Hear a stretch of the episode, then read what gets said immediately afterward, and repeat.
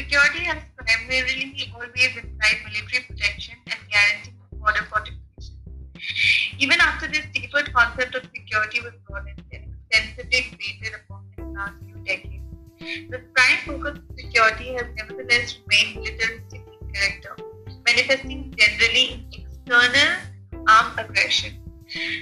Therefore, human and other forms of security have historically considered as auxiliary concepts of security.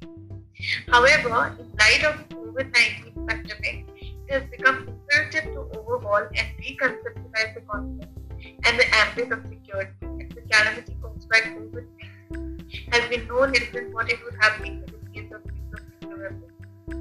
It appears to be an opportune moment to acknowledge the significance of human and individual security and how the hegemony of traditional security discourses, marked by fortification of borders securitizing minds, has failed to address modern security crises, especially with the outbreak of the pandemic. The virus may not discriminate among victims, but the impact of the pandemic has been buried among different social groups, with undertones of class or racial structure in, with regards to COVID-19 victims.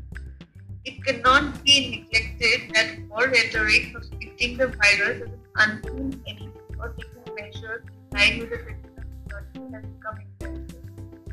There is an essential need to address insecurities in terms of healthcare, which food shortages, and economic backlash, amongst other aspects with regard to. Thus, post-corona scenario warrants an overhaul in the perspective of national security and there is a imperative requisite to place human security at par with traditional